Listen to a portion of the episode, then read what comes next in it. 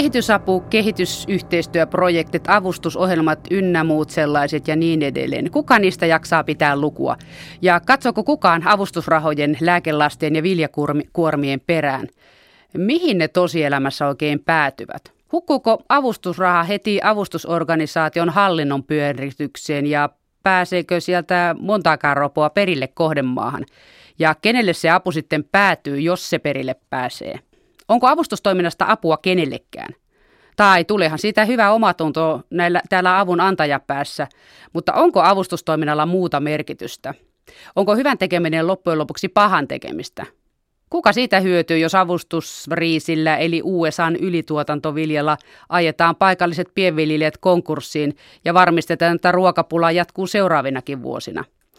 Entä mihin se pitkän päälle johtaa, jos Haitin maanjäristysuhreille kerätyillä avustuksilla rakennetaan luksushotelleja rikkaille luksusturisteille? Hyvän tahtoiset länsimaiset antavat rahaa YK, kansainvälisen punaisen ristin ja maailman tähtien Global Fundin kehitysrahaston keräyksiin. Tarkoituksena on auttaa maanjäristyksen hirmumyrskyjen, nälänhädän ynnä muiden uhreja. Sillä telttaleireistä pitäisi päästä pois ja puhdasta juomavettä tarvitsisi saada koleralammikoiden sijaan. Kansainväliset avustusrahan keruut jatkuvat, eikä moni vieläkään tiedä, mihin avustukset lopulta menevät, mutta tulehan sitä lahjoittajille ja länsimaille hyvä omatunto – Näitä länsimaisen avustustoiminnan hyötyjä ja haittoja ruoditaan tänään Radio Suomen puheet ja teot ohjelmassa ja keskustelijoita on kaksi asiantuntijaa paikalla. Frank Johansson, toiminnanjohtaja Amnesty Internationalin Suomen osastosta. Tervetuloa. Kiitos. Ja Eija Alajärva, humanitaarisen avun päällikkö kirkon ulkomaanavusta. Tervetuloa myös mukaan. Kiitos. Ja minä olen Leena Mattila. Ja sitten voitaisiin aloittaa siitä, että Frank, olet toimittanut tällaisen kirjan Hyvän tekeminen ja valta, humanitarismin kriittistä tarkastelua. No mitäs vikaa tässä kehitysavussa ja muussa tämmöisessä avustustoiminnassa on? Sä oot suomentanut tähän kansainvälisten kirjoittajien tekstejä, niin mitäs ne on siitä mieltä? No, äh, mä en välttämättä sano kirjassa, että avun antamisessa ja äh, niin kuin hädän alla olevien ihmisten – tukemisessa jollain tavalla tai että ihmisoikeuksien edistäminen kaikkialla maailmassa olisi millään lailla huono asia. Päinvastoin se on erittäin hyvä asia ja kannatettava asia. Se, mitä mä haluan tällä kirjalla tuoda esiin, on se, että tästä auttamisesta on ö, oikeasti 100-150 vuoden aikana ö, kehittynyt aika iso järjestelmä. Ja että tällä järjestelmällä on tietyt ö, omat lainalaisuudensa ja tapansa toimia. Ja että kun me mietitään sitä hyvän tekemistä, niin on hyvä myös tuntea tätä järjestelmää. Ja, ja että millä lailla – se on kytkeksissä esimerkiksi läntiseen valtaan maailmassa. Kuka on itse asiassa ne, jotka tekevät sitä ja minkä näköisiä erilaisia niin kuin toimintamuotoja tämä apujärjestelmä pitää sisällään. Mä johdan itse ihmisoikeusjärjestöä Suomessa ja uskon totta kai siihen työhön, mitä me tehdään, mutta 20 vuodessa mä olen nähnyt semmoista aika räjähdysmäistä kasvua tällä alalla, miten erilaiset liikemaailmasta tutut toimintaperiaatteet tulee siihen mukaan, miten vapaaehtoistyön merkitys on muuttunut enemmänkin puhtaaksi lahjoittamiseksi, jossa se poliittinen toiminta, joka on aikanaan niin kuin tavallaan ollut sykäys mukaan lähtemiselle, on, on muuttunut semmoiseksi epäpoliittiseksi auttamiseksi. Ja, ja koska se politiikka on aina läsnä, puhutaan me sitten ihmisoikeuksista, puhutaan me kehitysyhteistyöstä, puhutaan me humanitaarisesta avusta tai puhutaanko me kriisihallinnasta, niin mä haluan näitä asioita silleen järkevällä tavalla pohtia ja nimenomaan saada tämä keskustelu Suomeen, koska kansainvälisesti tätä keskustelua on käyty oikeastaan 20 vuotta, mutta sitä ei juuri täällä Suomessa näkynyt.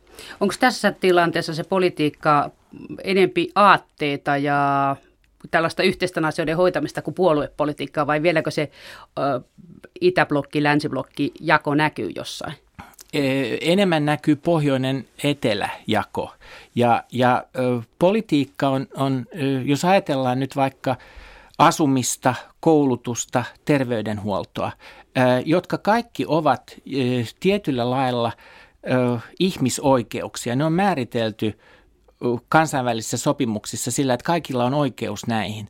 Mutta nämä sopimukset ei oikeastaan missään vaiheessa kerro, että millä tavalla – tämä oikeus koulutukseen tai millä lailla oikeus asumiseen tai millä lailla oikeus ruokaan tai millä lailla oikeus terveyteen tulee toteuttaa. Ja silloin me tehdään tietenkin missä tahansa maailmassa me ollaan sosiaalipoliittisia päätöksiä ja niitä tekevät aina vallassa olevat poliittiset toimijat. Ja, ja tässä ei voida välttää sitä poliittista keskustelua. Eija Alajärva, sä olet itse ollut siellä paikan päällä näissä avustusprojekteissa kirkon ulkomaan avun ihmisenä, niin miltä se näyttää siellä kentältä? Toimiiko se homma? Joo, mä itse asiassa haluaisin vain sanoa ensin, että mäkin toivotan tervetulleeksi tämän keskustelun näistä isoista periaatteellisista kysymyksistä, mutta tokihan sitten täytyy aina katsoa myös vähän niin kuin kolikon kääntöpuolta että tavallaan tarve on suuri ja täytyy myös vastata siihen hätään, mikä on. Mutta mitä, mitkä ne keinot on ja ne työskentelytavat, miten sitä tehdään ja miten myös tavallaan vastataan niin oikealla tarkoituksenmukaisella tavalla aina niihin tarpeisiin. Että voisi sanoa hätäavustakin helposti niin kuin on tarvetta jo siirtyä sit siihen jälleenrakennukseen ja kehitysyhteistyöhön. Mutta se on monelle järjestölle haaste tai sille koko järjestökentälle, mikä toimii jossain yksittäisessä maassa. Että miten siihen siirrytään ja vastataan niihin tarpeisiin, mitä ihmisillä on. Mutta jos ajattelee ihan hätäaputilannetta, niin siitähän lähtee liikkeelle, että ne välttämättömät ihmiselle elintärkeät perustarpeet täytyy pystyä täyttämään. Ja se on useimmiten sitä, että annetaan sitä suojaa ja vettä ja elintarvikkeita ja lääkkeitä. Yleensä, ihmiset pysyy hengissä. Mutta aika nopeasti tulee myös kysymys siitä, että miten ihmiset pystyisivät elämään arvokasta elämää niissä haasteellisissa olosuhteissa. Ja miten, jos ajattelee vaikka pakolaistilanteessa, niin miten lähtee jo rakentamaan sitä elämää siellä – siellä tavalla niin kuin evakko-olosuhteissa tai tämmöisissä niin kuin pois omalta kotiseudultaan ja sitä arvokasta elämää, että ihmiset voi itse kantaa vastuuta omasta toimeentulosta tai ruokaturvasta tai lasten koulunkäynnistä tai pääsystä sinne, että mahdollistetaan se. Ja myös miettiä myös sitä tilannetta, että kun nämä pakolaiset esimerkiksi palaa kotiseuduilleen, miten vahvistetaan jo sitä jäljellä? paluuta. Mm. Ei ole varmaan mitään jäljellä, mutta että miten he pystyvät vahvistamaan myös sitä päivää, kun he palaa sinne, tai miten he pystyvät toimimaan siellä.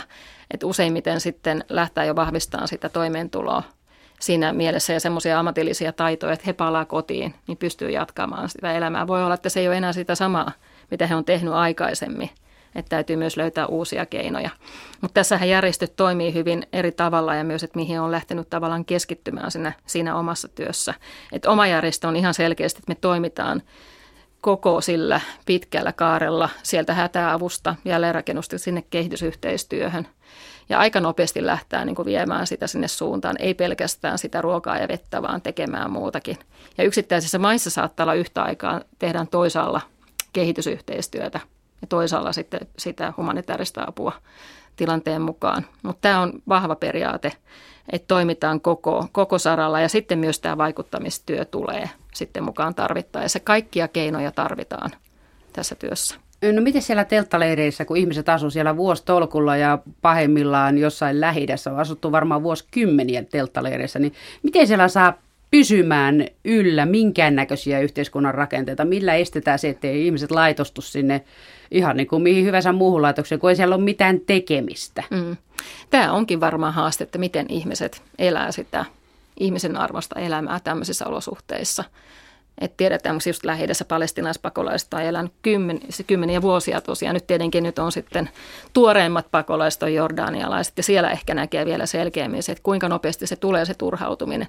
Että se ei riitä oikeastaan pelkästään se ruoka ja vesi ja se telttapään päällä, vaan täytyy myös sitten saada jotain muuta siihen päivään kuulumaan. Ja silloin se tarkoittaa sitä, että täytyy myös tehdä jotain muuta, vaikka se voi varmaan ihmisiltä kuulostaa omituiselta, että no miksi siellä sitten pitää tehdä jotain muuta kuin pelkästään niitä perustarpeita tai perusasioita. Mutta se on se, millä saadaan tavallaan myös se arki kulkemaan ja myös niin, että ihmiset ei ryhdy tekemään mitään, voisiko sanoa älyttömyyksiä, koska helposti myös sitten tulee, voisiko sanoa, turhautumia. lapsisotilaita ynnä muuta. Esimerkiksi, että se on tärkeää sekä aikuisille että lapsille että nuorille. Hmm. No toisaalta väitetään, että ihminen on ihmiselle susia. Joskus vuonna 1 ja 2, kun minä kirjoitin ylioppilas, niin se oli oikein ylioppilasaiheen otsikko. Oletteko sitä mieltä, että ihminen on ihmiselle susi vai eikö ole? Ja millä perusteella on tai ei ole? Mä luulen, että yksiselitteistä pahaa tai yksiselitteistä hyvää ei ole olemassa, vaan että meissä kaikissa on, on sekä että. Ja se on enemmän sitten niin kuin koulutuksesta, elämäntilanteesta ja minkä tyyppistä elämää mihin tyyppisen elämään sattuu syntymään, että, että kehittyykö se hyvä vai kehittyykö se se paha. Jokin asia, joka on jollekin paha, voi olla toisille myös hyvä. Ei, ei nämä ole yksilitteisiä käsitteitä.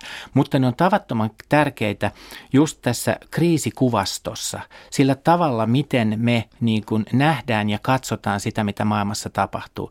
Jos ajatellaan vaikka ihmisoikeuksien julistuksen ensimmäistä artiklaa, joka sanoo, että kaikki ihmiset syntyvät tasavertaisina yhtäläisin oikeuksin, niin, niin Tämä on kaunis ajatus, mutta se ei pidä ollenkaan paikkaansa, koska ihmiset syntyy hyvin eriarvoisiin tilanteeseen ja he eivät missään tapauksessa saa automaattisesti kaikkia niitä oikeuksia. Niiden oikeuksien eteen pitää taistella.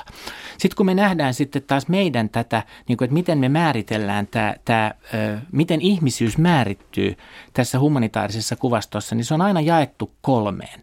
Meillä on tämmöiset pahat sedät, jotka on jossain määrin niin kuin tämmöisiä epäihmisiä. Tällä hetkellä esimerkiksi Syyrian johtaja Assad on, on, on maailman pahin setä, mutta se voi myös olla joku Robert Mugabe, se voi olla Korean eri Kimit, se voi olla Slobodan Milosevic Jugoslaviassa ja, ja nämä määritellään semmoisen absoluuttisen pahan kautta.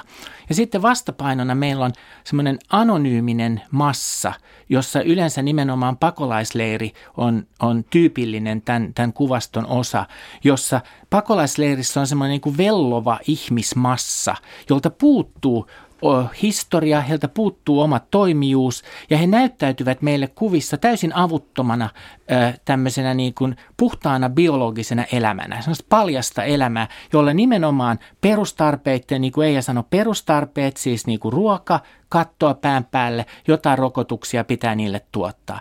Ja nämä nähdään itse asiassa jonkinnäköisenä niin kuin alaihmisinä, että meillä on nämä epäihmiset ja alaihmiset, pahat ja viattomat. Ja nämä viattomat on jotenkin niin kuin lapsia, ne on yleensä eri värisiä kuin me, ne on jossain kaukana ja me rakastetaan sääliä Ja, tuntee itsensä fiksuksi. Ja, ja, ja, ja sitten siinä tulee se kolmas, ihminen, se kolmas ihminen, joka tulee sinne, on aina läntinen auttaja, sairaanhoitaja, yhä useammin sotilas tai ihmisoikeustyöntekijä tai jotain, joka on meidän kaltainen, meidän näköinen, näkyy televisiokuvissa, me voidaan samaistua tähän. Ja silloin me luodaan ihmisille semmoinen maailmankuva, jossa meillä on ratkaisut, me olemme hyviä, nuo muut ovat pahoja tai sitten täysin avuttomia. Ja tämä ei ole ollenkaan totta koska itse asiassa ensinnäkin talous on kokonaan häivytetty tästä kuvasta. Siinä ei nähdä se, että miten globaali talousjärjestelmä itse asiassa on ehkä suurimmin tekijä kuin paikallinen ö, ö, kriisi. Me ei nähdä sitä, että, että ne, jotka ovat tänään pahiksia, niin että me todennäköisesti ollaan lännen voimalla edesautettu heidän valtaantuloaan. He ovat ennen olleet niin kuin hyviä. Ja, ja me, nähdään, me ei nähdä ollenkaan sitä poliittista toimintaa ja sitä omaa toimijuutta ja historiaa näissä ihmisissä. Ja, ja tämmöinen apuväsymys, josta sä Leena tuossa puhuit alussa, siis tämmöinen, että me nähdään vaan näitä konflikteja, me nähdään vaan näitä kriisejä ja me niinku kyllästytään siihen avun antamiseen, koska me nähdään, että se ei koskaan tuota mitä. Niitä piisaa aina vai aina niin vaan? Se johtuu, se johtuu nimenomaan siitä, että me katsotaan näitä kriisejä tämän kriisikuvaston kautta. Ja, ja vaikka se kriisi olisi ollut pystyssä 60-70 vuotta niin kuin Palestiinassa, niin se kuvataan aina semmoisen äkillisen kriisin kautta. Koska tämä niin kuin kolmijako on myöskin medialle hirveän helppo tapa kuvata jotain. Ja se antaa meille aina sen sankariroolin, kun meidän pitäisi itse asiassa kääntää se kuva ja enemmänkin pohtia sitä, että me ollaan todennäköisemmin usein osa sitä ongelmaa, eikä sitä ratkaisua. Joo, tämähän on siis sellainen asia, että puhutaan unohdetuista kriiseistä, mitä on ympäri maailmaa ja ehkä vielä eniten Afrikassa, mitkä ei todellakaan niin kuin ylitä sitä mediakynnystä ja, eikä ei ihmisten kiinnostusta. Tarpeeksi. Niin, tai sitten on joku yksittäinen, tulee tämmöinen joku isompi piikki siinä tavalla, mikä sitten ylittää sen mediakynnyksen. Mutta että tähän on tämmöinen haaste, että tämmöiset luonnonkatastrofit, jos ajattelee vaikka Haitia tai Pakistanin maanjäristystä tai tällaista, niin ne tavallaan ylittää sen mediakynnyksen helposti ja ne ylittää myös sen ihmisten kiinnostuksen helposti tai ihmiset kiinnostuu niistä tavallaan, jos ajattelee myös ihan siinä mielessä, että et tukimielessä. Mutta mä näen joka tapauksessa, että tämä, on haaste, että miten tavallaan myös voidaan tuoda esille näitä asioita, mitkä syntyy näiden poliittisten tapahtumien jälkeen, että mi, miten ihmisiä niin kuin herättää siihen – että samanlainen hätä niillä ihmisillä on siellä riippumatta, onko se luonnonkatastrofin vai onko se tämmöisen poliittisen kriisin seurauksena.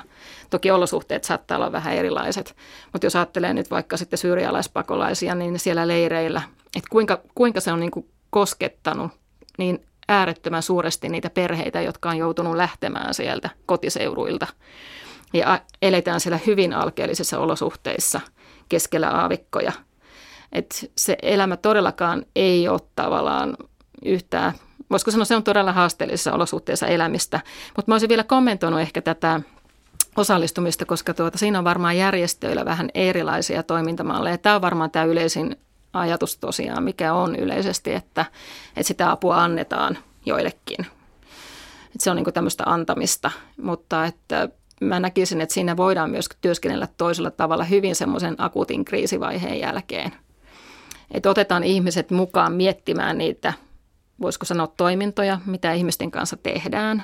Että he on itse miettimässä, mitkä he, missä heillä on ne tarpeet. Ja olosuhteet on hyvin erilaisia ja maat ja kulttuurit ja kontekstit. Ja sitten myös se, että miten, miten tavallaan otetaan nämä paikalliset ihmiset joko siinä maassa tai sitten jopa itse täältä avun saajien joukosta, niin otetaan ihmisiä tekemään työtä omien parissa – ja se on se toimintamalli, mihin täytyy pystyä kannustamaan eri järjestöjä. Hmm. Että näinhän se on, että sinne tarvitaan kokemusta ja ammattimaisuutta, mutta myös kannustaa ja tukea siihen, että sieltä löytyy sitä tekijöitä. osaamista. Hmm. Haetaan tekijöitä ja vahvistetaan myös niitä tekijöitä, jotka sieltä löytyy. Hmm. Mä pidän itse asiassa Eijan esille nostamaa niin jatkumoa, siis siirtymistä niin kuin hätäavusta – jonkinnäköiseen niin kuin paikallisen kehityksen tukemiseen. Mä pidän sitä, niin kuin, sitä itsestäänselvyyttä siinä jatkumossa vähän ongelmallisena. Koska jos me ajatellaan hätäapua ja sen logiikkaa, niin, niin semmoinen niin kuin täydellinen puolueettomuus, semmoinen, että kuka tahansa saa sen, sen avun, ei kysytä mitään, vaan annetaan juuri se, mikä siinä hädässä on, on kaikkein tärkeintä. Ja tässä tilanteessa niin kuin punaisen ristin semmoinen niin kuin malli, jossa ei oteta minkäännäköistä kantaa siihen konfliktiin, vaan vain ja ainoastaan autetaan, niin semmoinen puh, puhdas jollain lailla niin kuin humanitaarinen apu. Kun, jos ja kun sama järjestö tekee tätä ja sitten samassa tilanteessa siirtyy tavallaan paikallispolitiikan tekijäksi, jossa, jossa sitten äh, niin kuin lähdetäänkin ja, ja parhaassa tapauksessa se tapahtuu sen paikallisyhteisön ö, tukemana ja sen paikallisyhteisön oman tahdon mukaisesti. Ö, mutta kun järjestöt lähtee tätä tekemään, niin, niin itse asiassa siinä – hyvin helposti niin, me ollaan tietynlaisessa niin kuin uusliberalistisessa mallissa tässä avun antamisessa, jossa, jossa ulkopuolelta tuleva yksityinen tekijä, joka on useimmiten yksityisten henkilöiden, mutta myöskin läntisten hallitusten tukema, tulee tuottamaan palveluja paikallisyhteisölle ilman, että se palvelu on ankkuroitunut siihen paikalliseen poliittiseen järjestelmään. Mille nämä avunantajat ovat itse asiassa vastuuvelvollisia? Kenelle ne ovat vastuullisia? Ja pystytäänkö tässä rakentamaan jonkin näköistä niin kuin semmoista poliittista sopimusta, yhteiskuntasopimusta, jossa itse asiassa paikalliset ihmiset ovat ää, ää, niin kuin suhteessa omaan hallitukseensa, suhteessa omaan eduskuntaansa pystyvät vaikuttamaan niin, että se hallitus ja eduskunta tuottaa niitä palveluita, mitä yhteiskunnassa pitäisi olla. Ja, ja tämä, ei, tämä ei juurikaan missään ole onnistuneesti toteutunut, vaikka me ollaan harrastettu tämmöistä auttamista niin kuin lännestä jo yli 150 vuotta.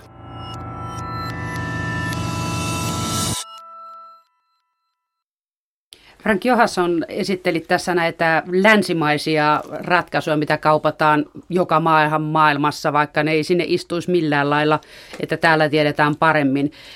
Tässä mallin esimerkki ihan niin tämä koulutus, kasvatus, ruoantuotanto, terveydenhuolto, eli siinä voitaisiin ottaa huomioon se, mitä siellä paikan, mikä siellä paikan päällä toimii, että siellähän on kaikki yhteiskunnan rakenteet, vesi- ja viemärilaitokset on ihan toista luokkaa mahdollista kuin täällä länsimaissa.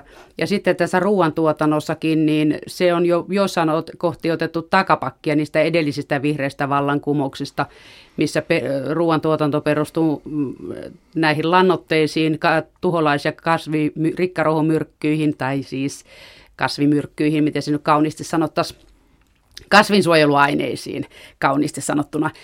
Niin tuota, kun se huomattiin, että siellä ei saatu kuin erosiota aikaan, kun isoja alueita hakattiin pelloiksi ja siirryttiin takaisin siihen metsän alla viljeltävän tai hedelmäpuiden alla viljeltävään pienimuotoiseen viljelyyn. Nyt sinne kaupataan geenimanipuloitua sapuskaa sen takia, ettei tulisi A-vitamiinin puutosta, kun yhtä hyvin ne voisi sen kultaisen riisin sijaan syödä värikkäitä vihanneksia, esimerkiksi paprikaa ja papuja niin siinä saisi muutakin kuin se A-vitamiini ja riisin tärkkelyksen. Niin mitä, mitä te olette tästä mieltä, että sinne viedään semmoista haitekkiä, joka ei toimi?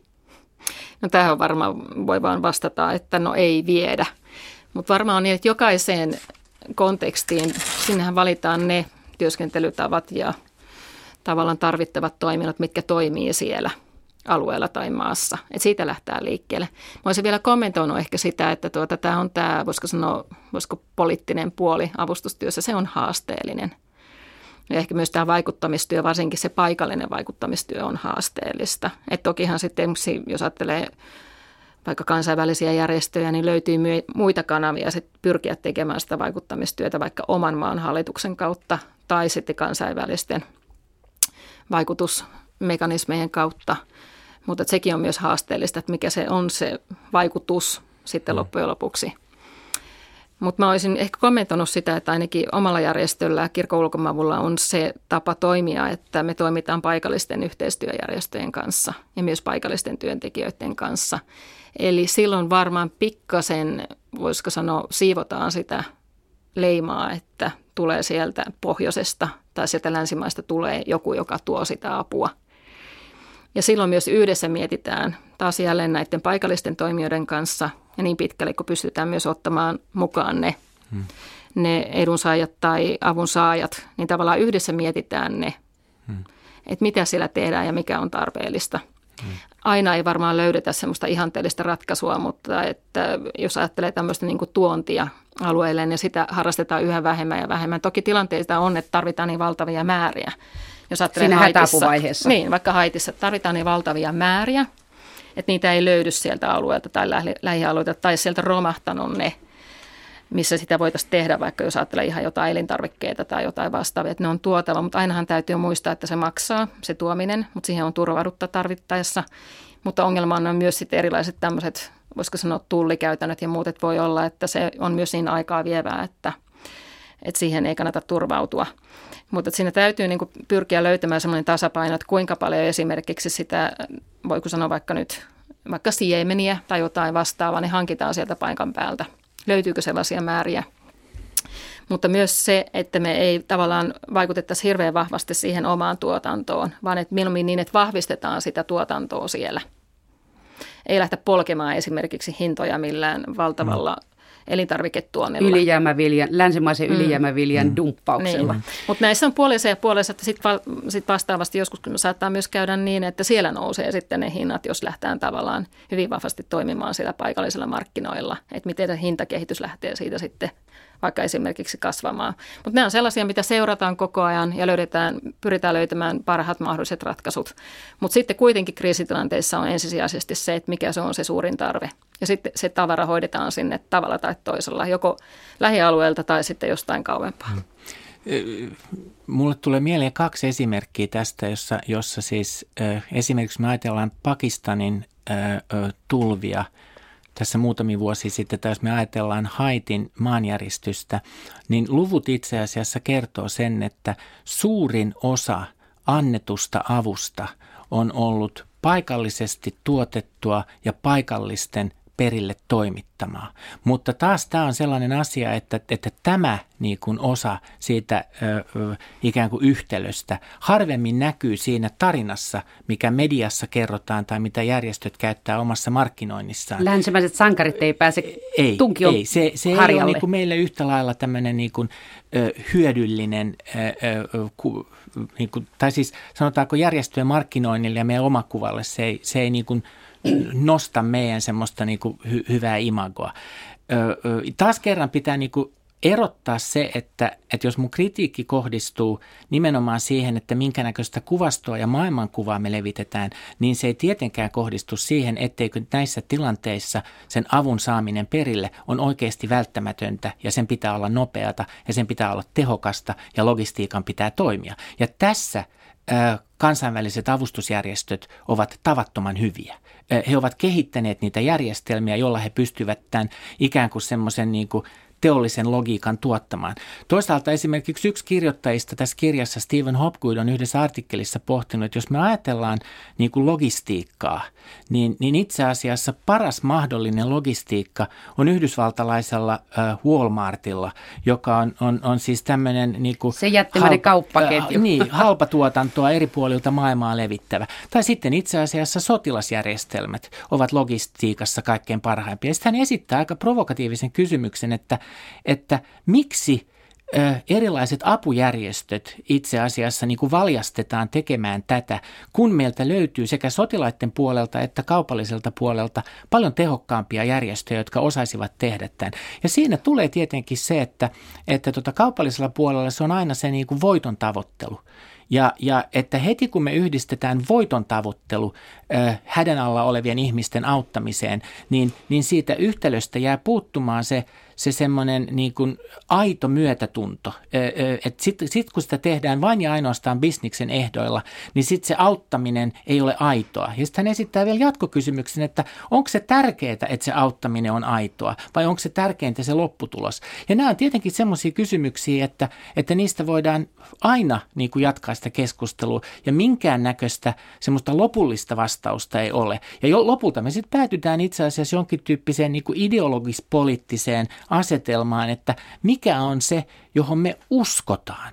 Ja, ja se usko siihen niin kuin auttamiseen tai paremman maailman tuottamiseen, hyvän tekemiseen on itse asiassa mun mielestä ö, se niin kuin kipinä, jota ei ikinä saa päästää sammumaan. Sen liekin pitää palaa. Ja, ja yksi syy tämän, tämän kirjan tuottamiseen on itse asiassa myös se, että ellei me, me itse, jotka olemme osa tätä järjestelmää, pysty katsomaan sitä kriittisesti sen tyyppisellä päämäärällä, että me, me saadaan ne niin kuin pahimmat vääristymät maailmankuvan, maailmankuvassa, mitä me tuotetaan, tai että me saadaan pahimmat niin kuin, järjestelmän kautta hyötyvät ö, ö, tahot pois toimimaan, toimimaan toisella tavalla, niin, niin ennen pitkään ö, ihmiset menettävät uskonsa siihen, että auttaminen ylipäänsä kannattaa. Ja, ja, ja, ja tämän takia mä, mä haluan tätä keskustelua käydä. Mm. Eija Alajärva, teillähän ei varmasti ole, tai ainakin kuvittelin, varmaan muutkin kuvittelee, että kirkon ulkomaan avulla ei ole mitään bisnespyrkimyksiä tässä takana niin kuinka se jaksaa palaa se kipinä, tai siis innostuksen liekki, kun näkee niitä telttaleirejä vuodesta toiseen vuosikymmenestä toiseen ja aina jossain on ongelmat päällä ihan todella akuutisti ja maanjärjestyksiä tulee ja tulvia ja sotia ja kriisejä piisaa. Hmm. Joo, se on ihan mielenkiintoinen kysymys, koska siis jos ajattelee suomalaisessa mittakaavassa, mutta myös niin kuin maailmanlaajuisesti, järjestöjä on niin erilaisia, eri kokoisia, pieniä, suuria, erinäköisiä tavallaan ne arvopohja ja motiivit on hyvin erilaisia. Mä oon joskus sanonutkin, itse on ollut aika pitkään siis kirkon ulkomaamussa ja on nähnyt myös sen ehkä kasvun, miten se on kasvanut sieltä pienemmästä järjestöstä vähän isommaksi järjestöksi. Sanonut joskus, että tuota, se palo, mitä on pienten järjestöjen vapaaehtoisissa ja työntekijöissä, niin se on ihailtavaa mistä se nousee. Mutta sitten voi myös vastaavasti sanoa, että tämä maailma on muuttunut. Se, että minkälaiset vaatimukset on myös tähän avustustyöhön ja järjestöille. Ihan, ihan rahoittajilta ja lahjoittajilta ja myös odotukset siitä, että miten ollaan läpinäkyviä ja vastuullisia myös sinne, voisiko sanoa siihen avunsaajaan suuntaan. Siinä on monenlaisia asioita, mutta mä näen itse, että täytyy olla se kipinä. Muuten on väärällä alalla. Mutta sen kanssa tavallaan täytyy niin pystyä myös toimimaan. Että se ei ole se, joka peittää kaiken, peittää kaiken muun tavallaan sen toimintamallin. Itse mä näen, että yhdistettynä se kipinä ja hyvin tehty työ on se, mikä palkitsee. Ja hyvin tehty työ tavallaan vaikeissa olosuhteissa ja tehdään niin hyvin kuin se on mahdollista niissä vaikeissa olosuhteissa, niin se tuo sen palkinnon. Kuinka pitkäaikaisia tuloksia näillä muuten kirkon ulkomaanavun tai jonkun minkä hyvänsä järjestön projekteilla on saatu aikaan? Että onko se vaan se, että pääsääntöisesti siihen kriisitilanteeseen tuodaan ruokaa, puhdasta vettä, lääkintätarvikkeita ja rokotteita ja sitten ne kuuluisat teltat. Mutta miten siitä eteenpäin sitten selvitään? Kuinka usein siitä tulee jotain, että saadaan se homma toimimaan siellä paikan päällä vai onko tämä poikkeus, että palestiinalaiset asuu leireissä edelleen ja Syyriassa saa nähdä, kuinka kauan ne asuu telttaleireissä? No varmahan tietenkin että toimitaan niiden olosuhteiden varassa, mitkä siellä on. Ei voi muuttua miksikään taikuriksi myöskään siinä tilanteessa. Mutta kyllähän se lähtökohta on, että tuota, tämmöinen hätäapuhan saattaa olla myös aika pitkäkestosta. Et me helposti itse nähdään vaan, että ne on niitä lyhyitä pyrähdyksiä jonnekin, mihin toimitetaan sitä hätäapua. Mutta jos ajattelee varsinkin näitä unohdettuja kriisejä, niin hätäapu on paljon muutakin kuin sitä vettä ja ruokaa ja suojaa ja lääkkeitä. Että siellä toimitaan myös ihan pysyvien muutosten aikaansaamiseksi. Se voi olla ihan jotain, voisiko sanoa tämmöisiä vähän niin kuin kovempia komponentteja, että rakennetaan siellä jotain, jälleen rakennetaan esimerkiksi kouluja tai tämän tyyppisiä rakenteita, mutta enemmän myös se, että tavallaan vahvistetaan näitä ihmisiä siellä hädän keskellä ja hädän jälkeen. Eli just koulutuksella ja sitten ruokaturvan kehittämisellä varmaan nousee nämä niin kuin päällimmäiseksi mieleen. Ja sitten näiden toimintojen ne vaikutukset on huomattavasti pitempiaikaisia. Puhutaan kumminkin jo vuosista ja vuosikymmenistä, miten ne vaikuttaa sitten niissä yhteisöissä ja ihmisten elämässä. Niin siis oman, oman järjestön kohdalla Amnesty International ei ole niin kuin fyysistä konkreettista apua antava järjestö, vaan, vaan me toimitaan – poliittisella vaikuttamiskentällä yksittäisten ihmisten, mutta myöskin yhteiskuntien ihmisoikeuksien tilanteen kohentamiseen. Ja mä yleensä sanon, että ihmisoikeustyössä ei tule pikavoittoja, vaan että, että sitä työtä pitää jaksaa puskea 10 vuotta, 20 vuotta, joskus 30 vuotta.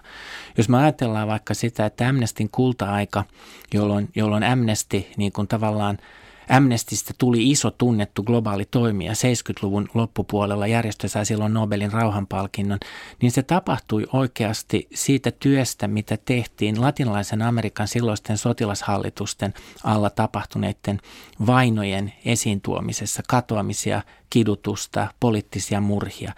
Ja jos me katsotaan latinalaista Amerikkaa tänään noin 40 vuotta myöhemmin, niin oikeasti vasta tänä päivänä ne yhteiskunnat ovat itse valmiita käsittelemään näitä asioita ja, ja yhteiskunnassa on, on saatu aikaan sellaista muutosta. Mutta tämä on edellyttänyt sitä, että, että Amnesty muiden järjestöjen joukossa on niin kuin puskenut päälle, vaatinut niin kuin syyllisten tuomista oikeuteen, halunnut sitä selvittää.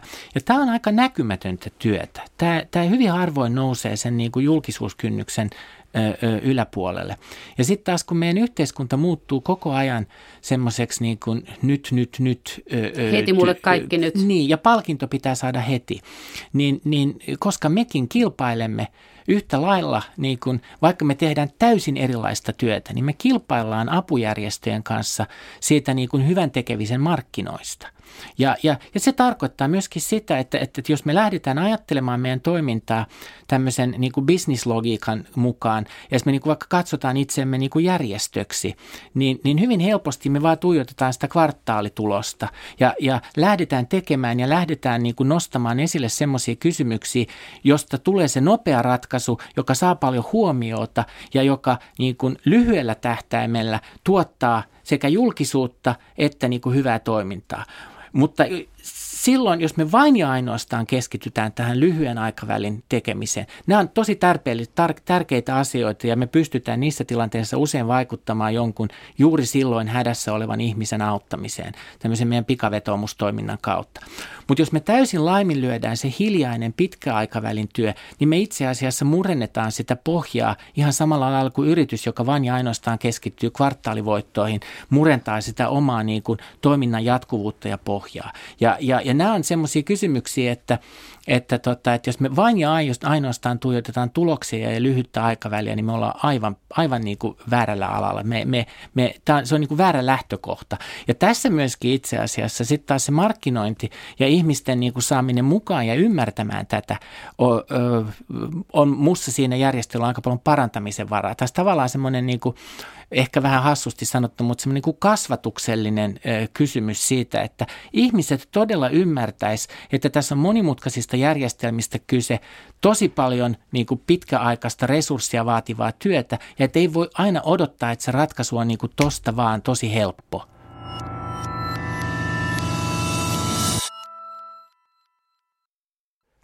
Eija Alajärva, oletko samaa mieltä, että hitaasti hyvä tulee ja yhteiskunta muuttuu sillä, että niin kun ihmisiä tavallaan koulutetaan sieltä koulutetaan siitä väkimäärästä, joka teilläkin siellä on avustajana näissä projekteissa. Paikallisia ihmisiä koulutetaan sieltä kätilöitä ja opettajia ja kaiken maailman rakennusmiehiä ynnä muita tämmöisiä ihmisiä, että ne pystyvät pyörittämään sitä systeemiä jatkossa. Niin mä voisin sanoa, että siellä on jo todella hyvin koulutettuja ihmisiä. Siis useimmissa meidän ohjelmamaissa niin löytyy sitä todella pätevää työvoimaa tavallaan. Hyvin niin kuin myös hyvin niin kuin vaativiin tehtäviin, että ei tarvita myöskään puhua mistään niin kuin tämmöisistä aputehtävistä sitten näissä ohjelmissa. Ja niin kuin mä sanoin, että me toimitaan paikallisten yhteistyökumppanien kanssa, joilla on siis jo pelkästään hyvän koulutuksen päälle. Heillä on se valtava kokemus ja osaaminen ja tieto siitä omasta yhteiskunnasta, puhumattakaan siitä, että oman maan ihmiset auttaa oman maan ihmisiä hädän keskellä. Mutta tähän ehkä voisi ottaa kantaa vielä tähän näihin pikavoittoihin, että varmaan molempia tarvitaan. Tarvitaan sitä hätäapua, sitten tarvitaan sitä pitkäjänteistä työtä. Siihen perään. Perään tai jopa rinnakkain, että nämä on niin kuin tämmöisiä hyvin, niin kuin tavallaan se on harmaa se raja, missä, missä siirrytään jo siitä hätäavusta sitten siihen jälleenrakentamiseen ja kehitysyhteistyöhön. Ja nämä on myös termejä, että tuota, miten, miten toimitaan niillä.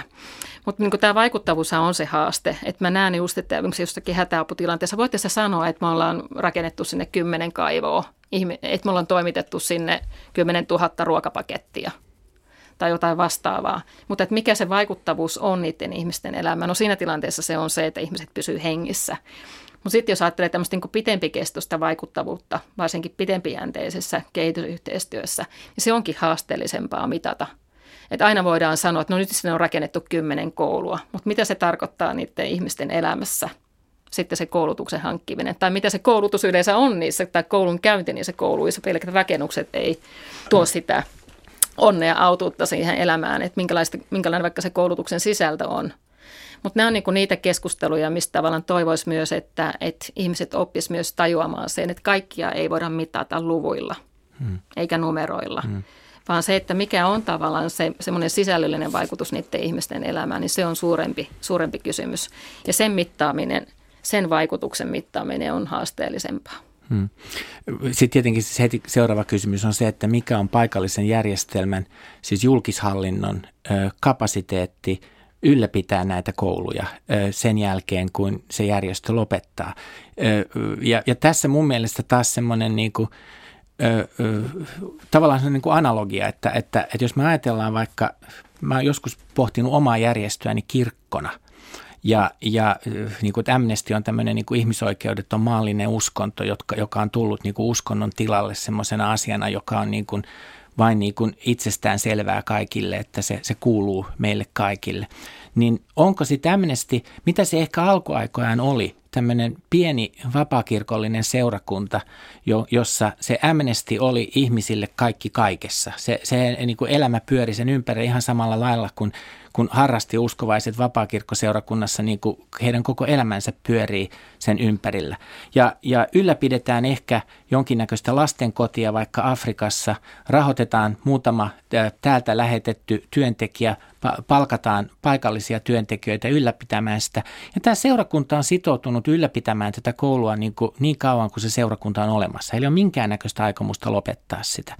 Sitten ajatellaan vaikka niin kuin taas kansankirkkoa, luterilaista kirkkoa Suomessa, että onko Amnesty sitten lähempänä luterilaista kirkkoa, että me halutaan saada kaikki ihmiset mukaan, mutta me ei voida koskaan olettaa, että kaikki ihmiset suhtautuu siihen samalla semmoisella antaumuksella niin, että se olisi niin kuin, se uskonto ja kirkko on, on niin kuin koko ajan läsnä heidän arkielämässään. Et, et se on ehkä enemmän joku semmoinen, joka on hyvä olla tuolla jossain, jolloin se suhtautuminen meihin on paljon löyhempi. Ehkä lahjoitetaan jotain rahaa, mutta me ei saada niitä ihmisiä toimimaan. Ja luterilaisella kirkolla on Suomessa sama ongelma. Ihmiset niin kuin menee ristiäisiin, häihin, käy ehkä rippikoulun ja sitten hautajaisiin ja sitten ehkä joskus käydään joulukirkossa. Ja niitä resursseja on, mutta miten saataisiin ne ihmiset niin kuin mukaan, mukaan tähän toimintaan? Ja tässä niin kuin se, että kun me lähdetään tämmöistä tekemään, niin mun mielestä se, me palataan taas siihen paikalliseen politiikkaan. Mitä tahansa apua annetaan, jos se ei ankkuroida siihen paikallisen julkishallinnon mahdollisuuksiin ylläpitää sitä, niin, niin, niin sitten me lähdetään tavallaan semmoisen hyvinvoinnin yksityistämisestä, joka loppuu saman tien, kun se tukija ei enää halua sitä jatkaa. Ja, ja, ja, ja tässä mä näen siis sen niin kuin, itse asiassa niin kuin koko apukeskustelun semmoisen kaikkein suurimman rakenteellisen ongelman, että, että kun se poliittinen sopimus paikallisen hallinnon ja paikallisen väestön välillä katkeaa siitä, että he eivät voi vaatia näitä kouluja, he eivät voi vaatia näitä terveysasemia. Ja, ja jos se on aina ulkopuolinen taho, joka niitä rakentaa, niin millä tavalla se paikallinen hallitus on oikeasti vastuullinen sen koulujärjestelmän ylläpitämiseen sen jälkeen, kun se apu loppuu? Onko heillä siihen rahoitusta ja miten paikalliset ihmiset pystyvät sitä vaatimaan? Ja silloin me ollaan siinä paikallispolitiikan pyörteissä, joka on sellainen asia, johon järjestöt, jotka ulkopuolelta antaa sitä apua, eivät halua eikä heidän tuliskaan sekaantua siihen, mutta he ovat peluri siinä pelissä, kun he ovat olleet niin kuin mukana rakentamassa jotain, joka ei ole ankkuroitunut siihen paikalliseen järjestelmään. No miten sitten päästäisiin irti siitä tilanteesta, että siitä avusta ei tulisi päälle liimattua, joka on täysin riippuvainen ulkomaisista, lähinnä länsimaisista tai pohjoisen pallonpuoliskon suorittamasta avu, niin rahoituksesta ja mie, niin kuin miehityksestä, kaikkien hommien hoitamisesta, niin miten siihen päästäisiin, että saadaan imeytettyä se sinne paikalliseen systeemiin ja paikallisiin yhteiskuntiin, että ihan oikeasti kannattaa pistää lapset kouluun ja ihan oikeasti kannattaa rokottaa niitä, niihin ja nä, niitä ja näitä tauteja vastaan. Ja tyttöönkin on hyvä käydä koulusta, on se kivempi, kun ne osaa lukea, että ne osaa lukea siitä rokotepurkin kyljestä jotain, tai siis no sitä ne nyt ei lue, mutta jostain lääkepurkin kyljestä ne osaa lukea, että mihin vaivaan sitä annetaan että se poikalapsi, joka on talon komistus, niin se säilyisi hengissä?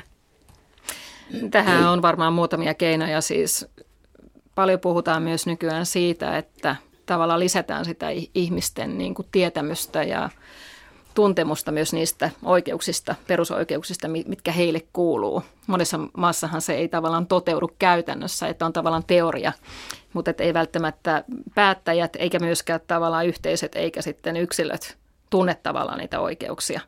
Ja tämä on siis sellainen, mikä on ollut aika pitkään jo tässä niin kuin avustusmaailmassa käsitys, että, että tavallaan tuetaan ihmisiä siinä, että he pystyvät itse vaatimaan niitä oikeuksia. Tämä on helpompi sanottu kuin tehty, että me voidaan tavallaan niin kuin antaa sitä tietoa, että mitkä oikeudet sinulle kuuluu ja sitten miten voit lähteä niitä vaatimaan. Mutta se on pitkä tie tavallaan, miten sitä lähtee viemään eteenpäin. Ja siinä varmaan tehdään, niin kuin tehdään rinnakkain tavallaan, sitten voisiko sanoa perinteisempää – työtä, mutta että se lähtee, mun mielestä kaikki lähtee liikkeelle siitä, että ihmisille ei tule sellainen olo, että joku tuo sen avun, vaan he on itse oman elämänsä herroja ja rouvia. Ja heidän täytyy ottaa sitten vastuuta. Tämä, ja tämä voi kuulostaa vähän, vähän naivilta tai lapselliselta tämä ajatus. Mä en lähde siitä liikkeelle, että nämä ihmiset ei olisi tavallaan hallitsemassa sitä omaa elämää, mutta vahvistaa sitä, että he tietää, että, että miten tavallaan esimerkiksi just näiden oikeuksien kanssa täytyy toimia siellä ihan siellä yhteisötasolla ja paikallisten viranomaisten kanssa, puhumattakaan sitten ylemmällä tasolla. Mä itse näen ehkä just tämmöisessä varsinkin niin pitempijänteisessä kehitysyhteistyössä, että, Sitä pitäisi tehdä niin yhtä aikaa myös useammalla saralla. Et mä näkisin, että näitä valtioiden rakenteita täytyy kehittää ja tukea ihan selkeästi ylemmällä tasolla ja myös niin kuin mitä mennään paikallisemmalle tasolle. Ja sitten täytyy tukea kansalaisyhteiskuntaa, myös sitä järjestömaailmaa, kenttää, koska näissä maissa siinä on valtavasti sitä mahdollisuutta. Ja sitten tietenkin tuetaan myös yhteisöjä ja yksilöitä.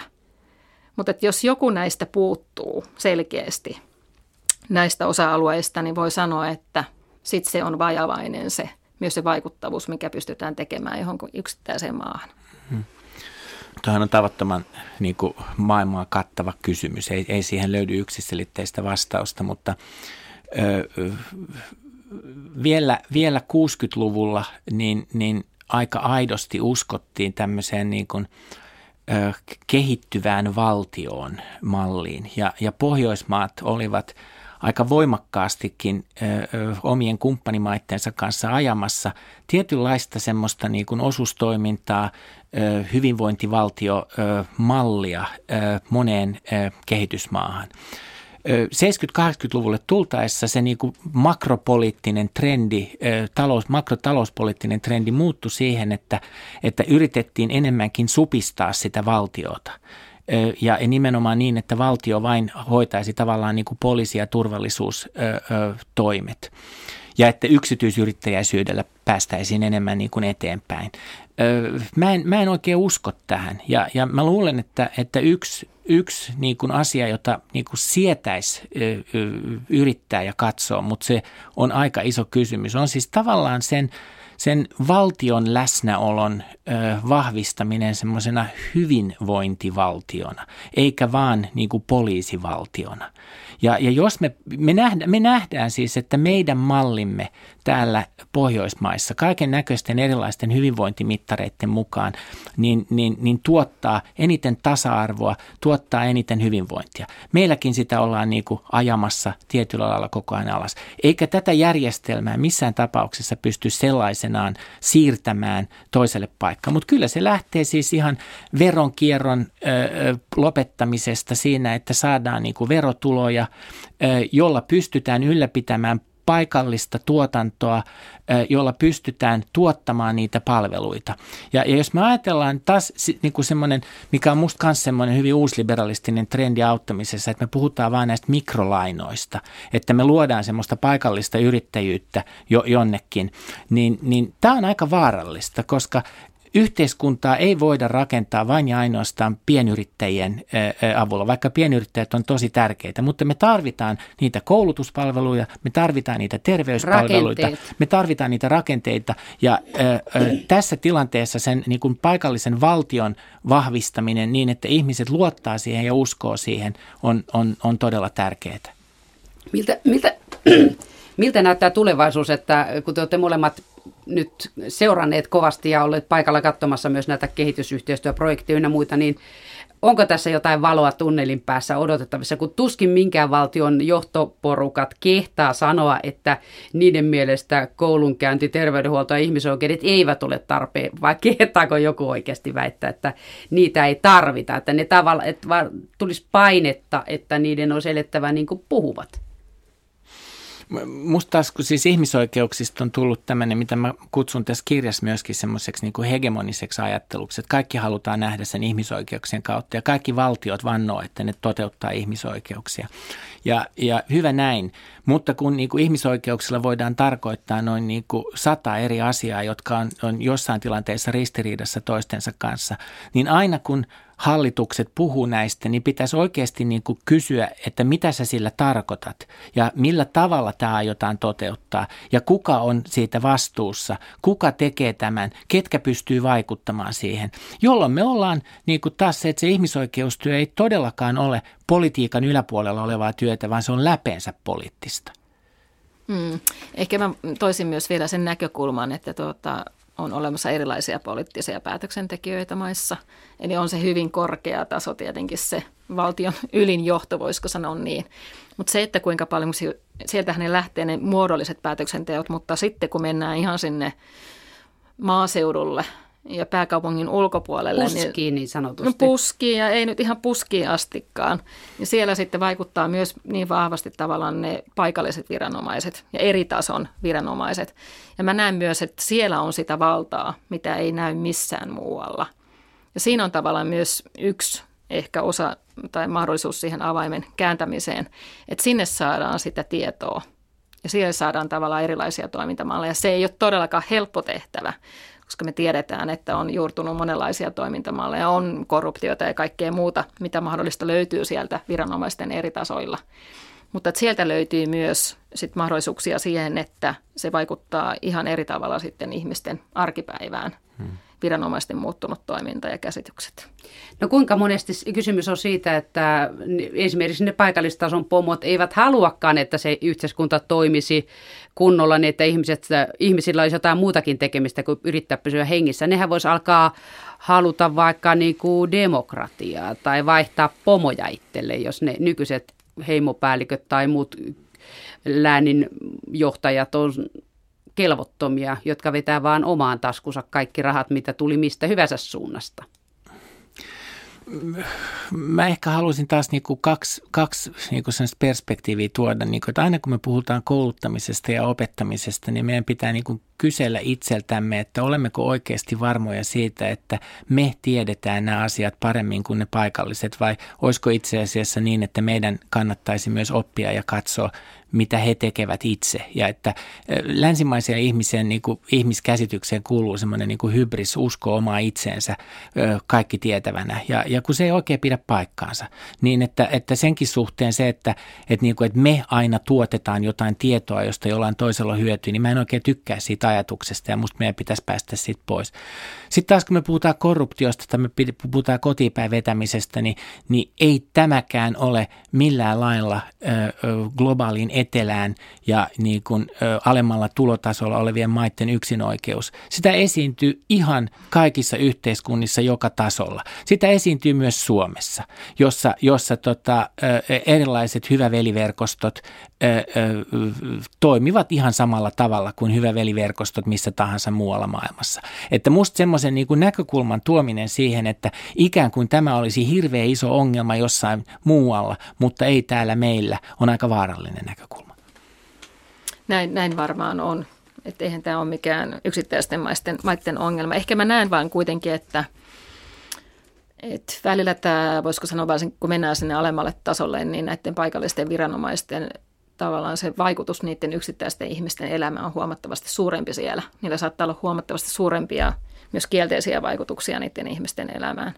Mutta mä ehkä on itse, kun mä puhun meistä, niin mä näen itseni niin kuin tekemässä töitä niiden meidän paikallisten yhteistyökumppanien ja työntekijöiden kanssa. Et mä näen, että sieltä myös nousee tavallaan ne asiat, joita tavallaan nostetaan esille sitten tämän tyyppisessä toiminnassa vaikka viranomaisten kanssa.